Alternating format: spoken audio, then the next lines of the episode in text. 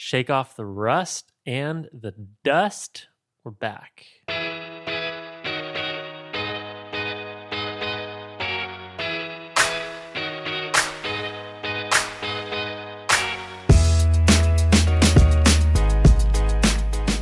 Welcome to episode 424 of the Design Details podcast. I'm Brian Lovin, And I'm Marshall Bock, back from a break. How you doing, Brian? Yeah, I haven't said these words in a long time. They're they're falling strangely on my lips.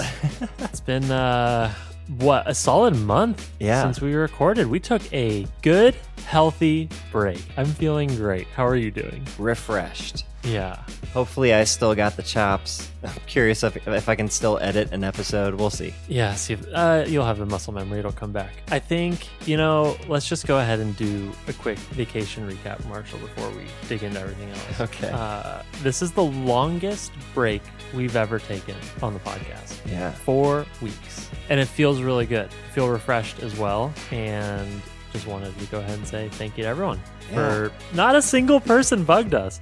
Not that it would have bugged us if someone asked, like, hey, when's the next episode coming out? So I, actually, maybe this is bad. Maybe nobody cares. Yeah, But but- nobody, no, nobody reached out and was like annoyed, especially our patrons. Nobody was like, ah, I, I'm paying for this. Um, so thank you. Uh, we really appreciated the break. Yeah. And, Thank you uh, for your it was wonderful. patience and sticking around. And hopefully, people listen to this episode and they haven't all fallen off. We'll see. Yeah, yeah, we'll see. Uh, Marshall, today was your first day back at work after a month as well. Mhm. It's a huge work break for you. How was it? How are you feeling? Did you ha- also have like the oh, this is how I'm supposed to act in Zoom kind of moment? Uh, no, I had a pretty chill first day back, but I also had a really great vacation and, and did some fun stuff. Uh, did, did you do anything cool, Brian? Uh, I think I drove probably 45 hours Oh in total. God. Drove to Colorado and then drove back. Wow. Yeah. Uh, Wow. shit ton of driving, but it was great. Was home for uh, about two and a half weeks and pretty solidly disconnected. I mean, I was like on the internet, but no work stuff. You know, did some reading, watched a ton of movies, watched the whole Harry Potter series, which Oh. is honestly an achievement because Marshall, let me tell you what always happens. Like maybe every other Christmas, I get in that hankering mood Oh, for yeah. some Harry Potter. Oh, yeah. Uh, I feel And at least the last two or three times I've done this, I binge the first four or five and then I burn out. I'm just done. I just stop caring. So I hadn't seen six, seven, or seven part two since they came out in theaters. I literally don't think I've rewatched those movies since they came out. Cause I always like I'm not just gonna wa- who's like I'm just gonna go watch Harry Potter jump episode straight seven, into you number know? six. Yeah. nobody ever does it. You got to start from the beginning. You got to watch them all in order.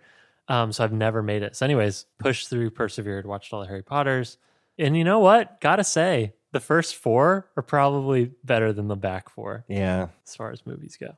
So, what else? That's it. Watched a lot of movies. Saw the new Spider Man. Took my parents to see Dune, and yeah, had a nice time with family and relaxing. And it snowed a little bit, so yeah, it was very, very good. Nice change of pace. How about you? Uh, I'm so happy you mentioned Harry Potter because I had the same hankering. Well, because I think that Harry Potter was the Christmas movie that came out every year that you look forward to and go see with your family. So, yep, Christmas rolls around and I get the hankering for some Harry and uh, started watching the first movie. And I was like, you know what? I want to read the books again. So I watched Oh, the first really? movie, and now I'm reading through the first book. And when I finish the first book, I'll watch the second movie and then read the second book. Yeah, yeah. Well, keep us posted. We can check in on your Harry Potter uh, revisitation over the next, I guess, several weeks. Yeah, so I did that. I, I starting Harry Potter, but I read a bunch of other books, Brian, which I'm going to mention for my cool thing. Um, watched some TV, watched some movies, played a little bit of gaming, but uh, I also redesigned all of YouTube. uh, Of course. yeah, of course I did. You know, when the way my brain works, if I don't need to do something, I'll want to do it. You know what I mean? Uh-huh. And as soon as I have to do it, I won't want to do it anymore. So Yep. Yep. as soon as I got on break, like literally every day during break, I'm I'm sitting there like I can do anything I want to. Ah, it'd be kind of cool to work on YouTube a little bit. you know? So um, here we are. I'm back at work, and I never took a day off. All right. Well, uh, with that, let's let's continue on with the show. It's been a little while since we've done this, but uh, huge shout outs to Play, of course, for making this show possible. Play is the first native iOS design tool made for teams to create mobile products making it easy and possible to design, prototype, and collaborate directly on your phone. You can download Play from the App Store and get started, or head to createwithplay.com to learn more. Beautiful website, beautiful app. Prototype an iPhone app on your iPhone. It's good stuff. Thanks, Play. We also have a good little onboarding for very important pixels. A little cool group joining the fam today. Yeah, strap in Uh, for some name reading. This is going to be a good one. So, huge shout outs to, we're going to do this in one go. Here we go. Justin Neely, Michael DeGothsier, Chris Barrett, Anita Miskovic, Kirillo Kolopkin, Richard Laksa, Kevin Turner, Imran Ashraf, Shuhua Kwan, Mike Scott, Steve Salgado, Leva Casara, Jin Ernest, Luke Wenzel, Leandro, Richard Quay, Josh Nelson, Ben Wong, Raymond Zhu, and Hao Hun. Wow, what a list, Brian. What a You know. I, I noticed in there there was a, a Richard Quay, and Q U A Y, when it's not a surname, is pronounced key. Like the, the things that go around a man made inlet or, Oh. or a dock or something, those the, the Uh-huh. walls that you build uh, on the side, that those are called keys, but it's spelled Quay. Interesting, right? you know, those words are abominations on the English language. Another one that Yeah, like sucks is colonel colonel Yes, that's the one that Yeah. came to mind for me too. Like, Yep. where's that R coming from? Uh-huh. Little Yep. sneaky boy. Yep. Uh, well, you know, the name that stood out to me was, I mean, I can't believe he's even interested in design, but Michael Scott of the Dunder Mifflin. Oh, yeah, you're right. There is a Michael Scott. And I bet he's never heard this Uh, riff on his name never, never mentioned Never, ever. once. I'm sure. Sorry, Mike. Well, welcome everybody. welcome to the fam. Thanks for joining us. Welcome. Uh, be sure to catch your first sidebar. First sidebar of 2022, Hey. more like 2020 you. uh, head over to Patreon. Make sure you're on the Patreon feed. You should grab that first sidebar today. Today, we're talking about storytelling.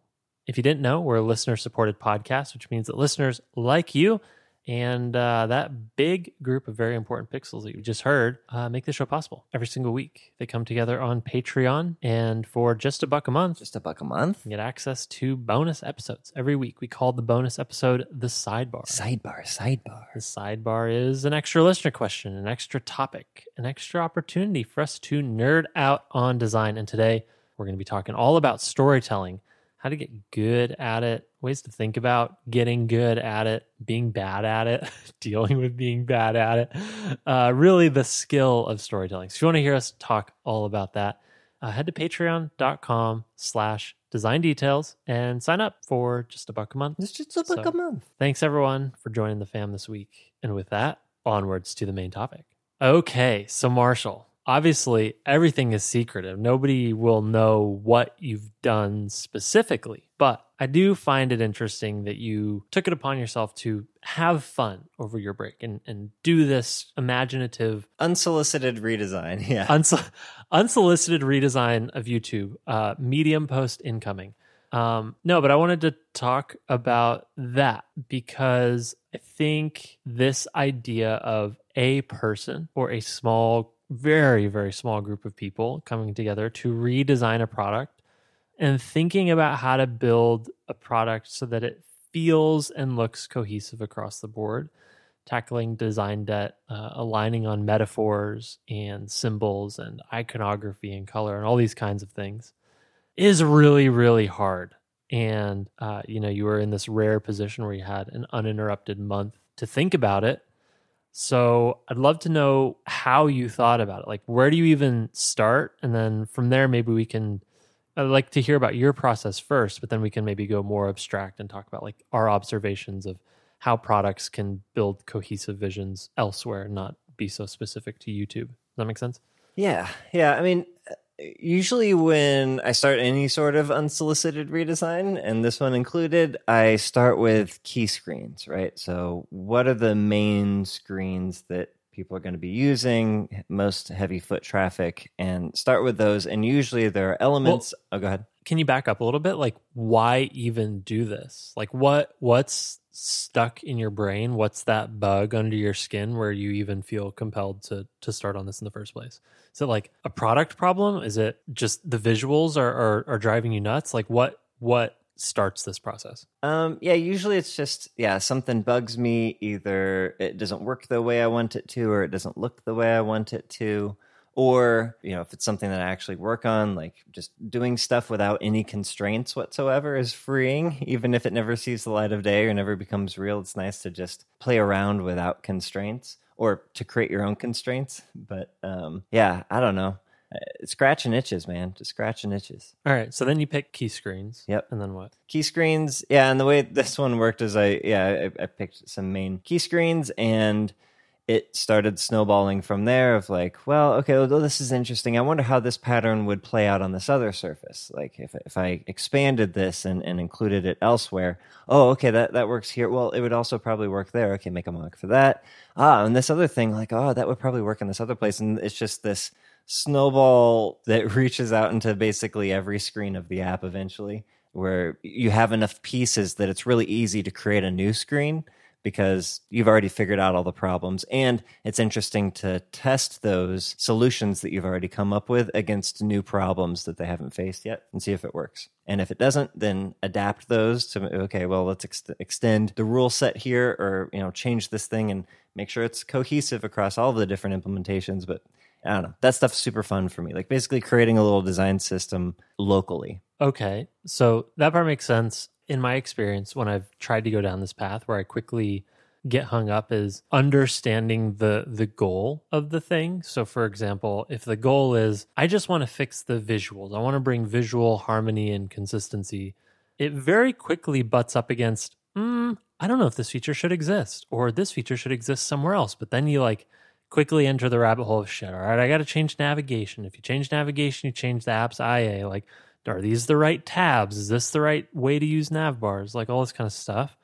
And those are pretty hard rabbit holes to climb out of. And it impresses upon me, you know, the profound connection between all of these things and all of these features. And it's not really that simple to just delete things or move things around. So, as you're going through this, like, how did you think about that interplay uh, were you only focused on maybe visuals and interaction, or did you also think about this thing shouldn't exist, or this feature should work like this, or we should build a new product that does this? Yeah, um, both of those are valid ways to approach a redesign, but usually when I think of it, I think I think the harder path is to continue to include everything, but present it in a more cohesive way. Like usually the way especially larger products are built is there is a foundational you know core set of features that over time get added onto piece by piece bolted on things and eventually it doesn't look like the original thing anymore and there's all this all this stuff hanging off of scaffolding and duct tape and not the best structure. So to disassemble that and put it all back together in a way that makes sense is a really fun puzzle. And so i find that to be far more interesting than just throwing stuff out and being like, well, this doesn't fit, so it goes away. It's a lot harder and a lot more interesting to try to include it in a way that does make sense as if it was designed that way from the beginning. And how do you think about cross platform? Obviously, YouTube is everywhere. So how did how did that factor in here? Well, I mean, not to be specific about YouTube, but yeah, anytime I'm I'm thinking about an unsolicited redesign, I'm I'm I'm usually designing for mobile because that's how most people interface with applications nowadays. But I'm also thinking about how how does each of these modules, each of these components, how do they transform on different platforms? Uh, you know, what does this look like on tablet, desktop, TV? And so even though I might not be designing those things, I'm keeping them in mind of like, okay, well, this is the flexible bit that will expand for the larger screen, and this is the direction, or these things instead of being stacked on top of each other will be now be next to each other, you know, that type of stuff. So I'm always thinking about it as I'm designing the singular implementation, but that has a lot of the thought of the other ways it can transform, even though I haven't actually made those yet. But I'm thinking about it. Yeah. Was there anything that surprised you as you went about this redesign? Or did you learn anything new about YouTube or change change your perspective on like, oh wow, it actually works very differently than maybe I expected because I use it in a specific way, but now that I really explore there's all these other use cases and personas that I'd never anticipated. Like what what came up that was surprising? Well, okay, I don't know. I think I've told this story on the show before, but I'll, I'll tell it again because it's a good lesson to learn. So, when I first joined YouTube, I joined on the gaming team and we built our own app, right? A separate YouTube gaming app. And it didn't have to align to all of the main YouTube stuff. So we had a lot of freedom. And as such, I had this giant chip on my shoulder and I was like, I can design a better watch page. I can design a better player. I can I can do this better. And the more I worked on it, the more I realized that every single decision even though it may not be like the perfect decision, made the most sense when you look at the entirety of what needs to happen, right? All of the features that need to be included. The more you realize that the way it is is kind of the only way it can be, which is, I mean, this is true of any product, right? Like you can do an unsolicited redesign all day long, but unless you're on the team and you know the reasons for the things and you know all the problems that have been overcome and all this stuff, like all the reasons for the stuff, you're to make bad decisions, which is usually fine for unsolicited redesigns. It's just a, you're just having fun. But in this case, like I, luckily I do know most of the answers to a lot of these questions uh, because I've either worked with the people on it or I've worked on it myself or I've been really close to the project. So um, I, I, I learned the thing that I kind of already knew, which was if you move this, it's going to affect that, and then that's going to affect this other thing, and that's going to affect the other thing, and so that was a challenging aspect of this stuff of like, okay, if I do make this move, I need to have a really good solution for the alternative. You know, it, it can't, it's the whole repeal and replace type of a thing. Like you can't just repeal, you have to replace it with something equally good or better. So that became the major thing is like, if I'm going to change anything, I need to have a really solid alternative and address all of the subsequent cascading effects of that one change. Okay. Uh, I like that. What about? I imagine you know, obviously these big companies. Well, any technology product these days is heavily influenced by metrics, and and you know, thing has to work and perform. In my experience, in pursuit of metrics, things get bolted on. New features sort of fight for screen real estate above the fold you start badging things red dots tooltips, new user experience banners like this shit just adds up because each incremental one is fine. But then you just reach this tipping point where your interface is cluttered and things have lost cohesion. So I'm curious how you thought about that, or if you maybe let yourself be free of that constraint for a while. Like, you know, being conscious of the fact as you're redesigning something that you know what, this might actually reduce engagement with this particular feature, but it's the correct design decision visually or from a hierarchy point of view or whatever. Like, did you ever, how did you get through those kinds of things? Yeah, yeah. And I think I kind of landed where you're heading. It's just like, I ignored metrics concerns, even though I know that there will be okay. some. It's like, well, uh-huh you know this is the right thing and and the logical conclusion of all of the other decisions that I've made from a language and design standpoint lead to this outcome so like this is probably what it should be based on all of the inputs that lead it there and you know maybe metrics will overturn those things but for the most part I was just doing this as an itch scratcher so like this is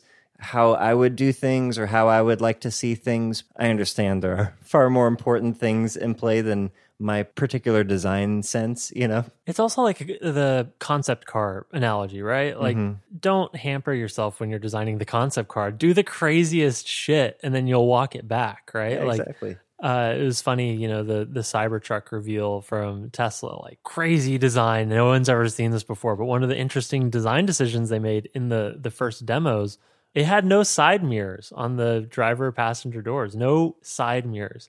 And then, of course, you know, two years later, you see the prototypes coming out of the factory and they have side mirrors. And of course, they have to have side mirrors. It's like part of, I think it's a law, right? Like it's part, it's regulated that you need these side mirrors. But fuck it. For the concept car, no side mirrors. We want this particular aesthetic on stage and everyone to ooh and ah.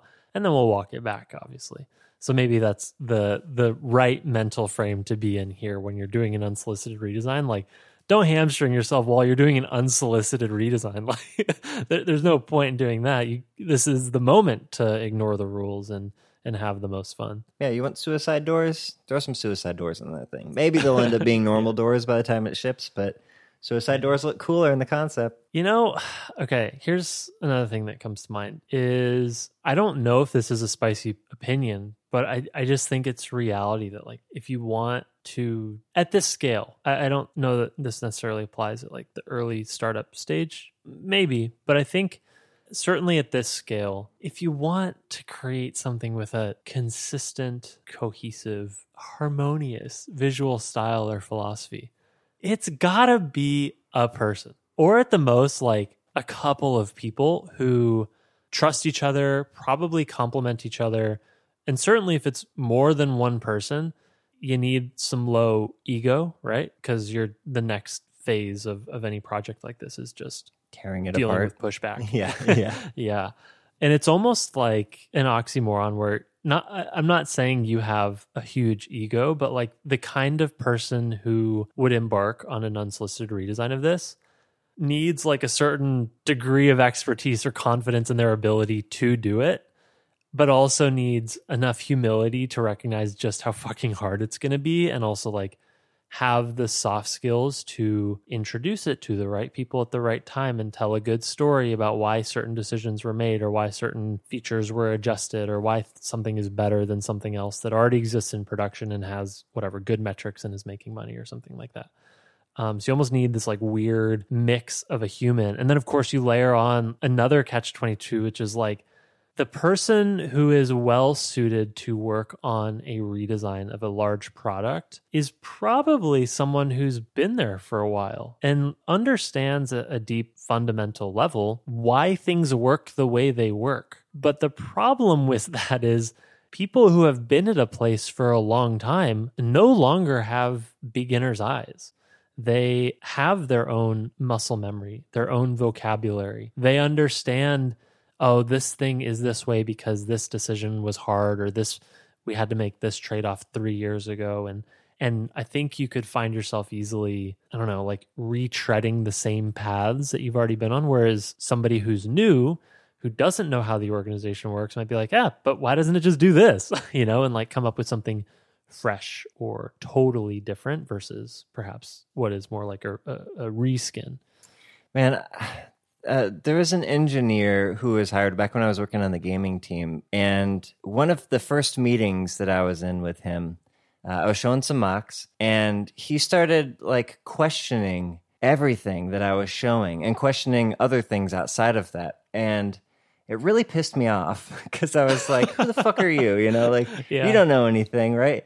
But once I got a you know a few minutes of distance from it, like I realized like holy shit, he's asking all the right questions. These are all very, very good questions that I don't know we have great answers for. You know what I mean? Or we do have answers, but they're not very satisfying. Uh, they're kind of the thing of like, well, we had to make compromise because of this or whatever. But it was that voice in the room that allowed me to see it from a different angle and, and really think about it differently. That had he not been in there and seen it with those fresh eyes, those questions never would have been asked and subsequent projects never would have happened. I love that story. Can can I maybe just end this segment on a little bit of a, a personal rant? Sure. When people join a new company, occasionally people ask like, "What's your advice when I join a new company?" Or recently we had new people join uh, our team on the the mobile apps team at, at GitHub, and you know I get to talk with them, and they're like, "Yeah, what, what's your advice for someone who's who's new to GitHub?" And here's my advice: is you have a countdown. The countdown has started from the point where you have the beginner's mindset and fresh eyes on our company, our product, the organization, the way everything works. And that clock will run out in about two weeks, maybe a month. In a month, you will have started speaking the same language as us. You will have read enough documents. You will have participated in creating issues and writing code and gotten immersed in the code base and basically become immersed in the culture that says, oh, this thing works this way because it's always worked that way, right? So you have this very, very special period when you join a company where you can ask those questions like, why does this thing work this way? And and it doesn't even have to be product related questions. Like when I talk to to new employees and have this conversation, I say, think about the whole process. Like, what about our interviewing process was confusing, annoying, frustrating, sucked? What about the onboarding process was confusing, annoying, frustrating, sucked? Like all of your experience with a new job in those first couple weeks is so magical. You can actually ask questions and make changes because you are the only person who has, you know, this fresh new perspective. So that's my my mini rant. well, and the problem with that, unfortunately, you also have the least political capital of anyone at the company to make any of the changes or the problems that you re- recognize. So, unless people like yourself are asking the questions, like, "Hey, what did you notice that was annoying or confusing or whatever?" Like, I want to know those so I can fix it. Otherwise, it just sounds like complaining or know it allness or ignorance. Yeah, it, it's a tough double edged sword. Yeah. Yeah, that's a good challenge. That's more of like a I don't know. That's just like a human thing, right? Even if you tell somebody that there's no dumb questions, people will still hold back because they're afraid they're going to ask a dumb question.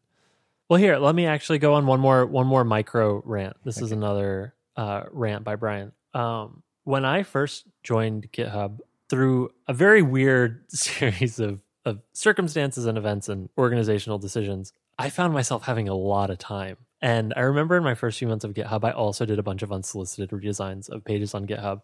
And looking back, of course, they're totally naive. Like GitHub is one of those products where you can think you know what GitHub is, and then you join GitHub and learn about how people use it, and you're like, oh, okay, I know 1% of how GitHub works. Anyways, what was really cool was I had this period for maybe two months where I had a lot of free time and I was doing a lot of unsolicited redesigning and just exploring the product and getting to know GitHub. And what has been amazing to me is those mocks, those bad early mocks made from someone with beginner's eyes who had the time to play, they keep resurfacing. They keep coming up. And someone like years later will be like, hey, remember that thing you did where you had this weird idea for the profile? Do you have that mock? Yeah, I have it. Let's talk about it. And like we get to dig back into it. And so my rant is how do we get more designers to have that opportunity? Because that, I feel like it was just insanely lucky that I had that time. And, you know, for you, Marshall, like it wasn't luck, but you gave up your vacation where people normally do other things. But this uninterrupted time to play, explore, think about something sort of holistically with fresh eyes I just don't know how you get that to happen or how you could have an organization that incentivizes that, except for, I don't know, maybe like a handful of people at the very top who, I, I don't know. I guess I'm saying I just feel really lucky I had that time and I want to find ways for more designers to also have that experience where they can try things and maybe they're just not on a project for a little while, you know? Yeah. Good luck making that happen. Yeah, I know. Become the CEO and you can do anything, Brian. Yeah, I know, but that's the problem, right? Because I immediately am like, well, if I was the boss, that would also be kind of concerning. uh, again, it was just like this fluke that I just had this weird period of time to, to work on other things. So, all right. Well, this was a fun conversation. Good luck with what's next, Marshall. Yeah, we'll see. Scratch those itches, Brian. Sometimes you just got to scratch them itches. Scritch, scratch. Nice. All right. Uh, cool things. Cool things. You want to go first? Sure. Uh, Marshall, I read mostly like tech and science fiction books where tech also encompasses business, but it's usually like tech business stuff. Um, so that and sci-fi, I've like got my genres down, and I've been really bad about getting outside of my own little bubble. And while I was home, staring at my parents' bookshelf, which has none of these things that I am interested in, I'm like, all right, I got to read something. What's good? So I'm talking to my dad. He's like, you should read this book the Emerald Mile. So I read this book called The Emerald Mile. And it is a book that I never thought I would think is good. It is about things that I have no prior interest in, but god dang, is it a good story. So, what's it about? It is about the fastest man powered boat ride down the entirety of the Grand Canyon. And it's one of those books where there's the story, there's the ride, the fastest ride. But the book that gets built around it tells the story of the Grand Canyon from its discovery to its industrialization, the Glen Canyon Dam and the Hoover Dam at both ends. You learn about dams, like the history of dams in America, which I had no idea anything about, and learned a lot about, you know, how controversial they were, but also we went through this period in the mid 20th century where almost every single major river in America, they put a dam on it. Almost every single one. And they wanted to put more dams on the Grand Canyon, and it talks about the battles to prevent that. They wanted to put two more in the middle. They also talked about the culture of river rafting down the Grand Canyon, like why speed runs are a thing, but there's also the opposite. So there's speed runs and there's slow runs. And there are literally people who have world records for longest time taken getting through the Grand Canyon. And it talks about like the spirituality of it. Like there's people who have this really profound connection to the Grand Canyon. So, anyways, I've never been to the Grand Canyon. So all this was new to me. And uh, wonderful story, exciting, funny, interesting. Learn about history of America, history about infrastructure, and then also this wildly crazy subculture of people who spend their life rafting down the Grand Canyon. So, anyways, that's my cool thing for people who want a break from tech, design, business, nonfiction, sci fi, like whatever your bubble, your genre is. Um, and I gotta imagine a lot of people listening to this podcast are probably overlapping in some of those. If you want a break, uh, I would check out the Emerald Mile. It was really good. And I'm also gonna try and keep up a little bit longer this break, this genre sort of vacation. I'm reading a. Uh, the next book on my list is The History of Mormonism. It's oh, called wow. Under the Banner of Heaven by Jon Krakauer. So, anyways, I'm having a nice little genre vacation. Wow, a ni- a that's my cool thing. Nonfiction vacation. Yeah. Cool thing, Brian. All right. What you got? I also have books, multiple books. So the author is Jeremy Robinson, and we've mentioned him on the show before. He wrote Infinite yes. and Infinite 2. Yeah. So when I read Infinite 2 a little while ago, as I'm going through the story, and you read it too, right? Uh, I'm like a few chapters into the first one. Oh, geez. Okay. All right. Well, there are characters that are introduced and little stories that are told that I realized about halfway through the book were other stories fr- by the same author, and he was like kind of injecting them into this overall story. I realized I was missing something, right? If I had read his other books, I would understand more. And I just let it go the first time I read it. I was like, well, I guess I just don't know this stuff. There's other books, whatever. So after I finished one of my most recent books, I was like, I'm going to read all of his other books, or at least start with a couple of the earlier ones, because these books that he's written, it's not a series. And this is what's really interesting, Brian. Each book is a standalone book, but they're kind of in three separate timelines or three separate storylines that all converge and are planning to be converged in 2023 with a final book, I think the 10th or 11th of the series or the overall thing called Singularity there are these three branches. And so I started reading the first book of the first branch, and I was like, okay, this is good. And I read all of them, Brian. I read like nine books of these things. So there's uh-huh. The Others, which is kind of about aliens. There's Flux, which is uh, about time travel. Exo Hunter is like a, a, a, space Nazi hunter. Okay. Um, and that's all leading towards a book that will come out later this year called The Order, right? Then the other one is uh, Tribe, which is about Greek gods in our modern day world. There's another called The Dark, which is like a neighborhood like horror story. Then Mind Bullet is about like a telekinetic assassin. Right, all of these books are very, very, very different, and uh, that's all leading up to uh, a book called Khaos with a K, and then the last one is Infinite, followed by NPC, which is about a serial killer who thinks that he's the only player character and everybody else in the world is a non-player oh, character. Oh my god! Yep. Okay, uh, that uh, sounds then, fun. Uh, yeah, that that was a really good one. And then that's followed by Infinite Two. So that's that that's the third storyline. Anyways, I read all these fucking books, and I gotta say, Infinite Two is much better and you know they're all really great stories unto themselves and what's really interesting is the epilogue of every single book it's kind of like the MCU. There's a cameo from a character from another uh-huh. book. So is it also like the the MCU where there's like a the fans have determined the correct order to read all of these in, or does it not matter? Uh, it does not matter because they're all. Well, I mean, I would start. It, there's a link in the show notes. It's called the Infinite Timeline. But those three branches, I would start on the left side of each branch and work your way across. But you could kind of read them in any order.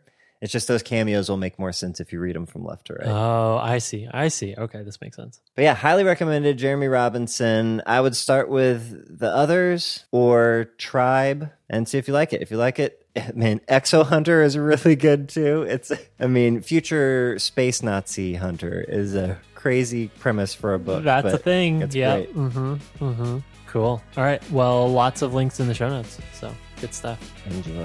All right, let's get out of here, All Brian. This has been episode 424 of the Design Details podcast. Hope you enjoyed it. Let us know what you thought. Of course, we're on Twitter at Design Details FM. If you did enjoy it, even if this is your first time listening, consider supporting us on Patreon at patreon.com slash design details. It's just a buck a month. It's just a buck a month. And you get access to that bonus episode. The, the, the party doesn't have to end here. Go grab your second episode of the week. It's called The Sidebar. Sidebar, sidebar. That's at patreon.com slash design details. All right, that's it. Catch you next week. Bye.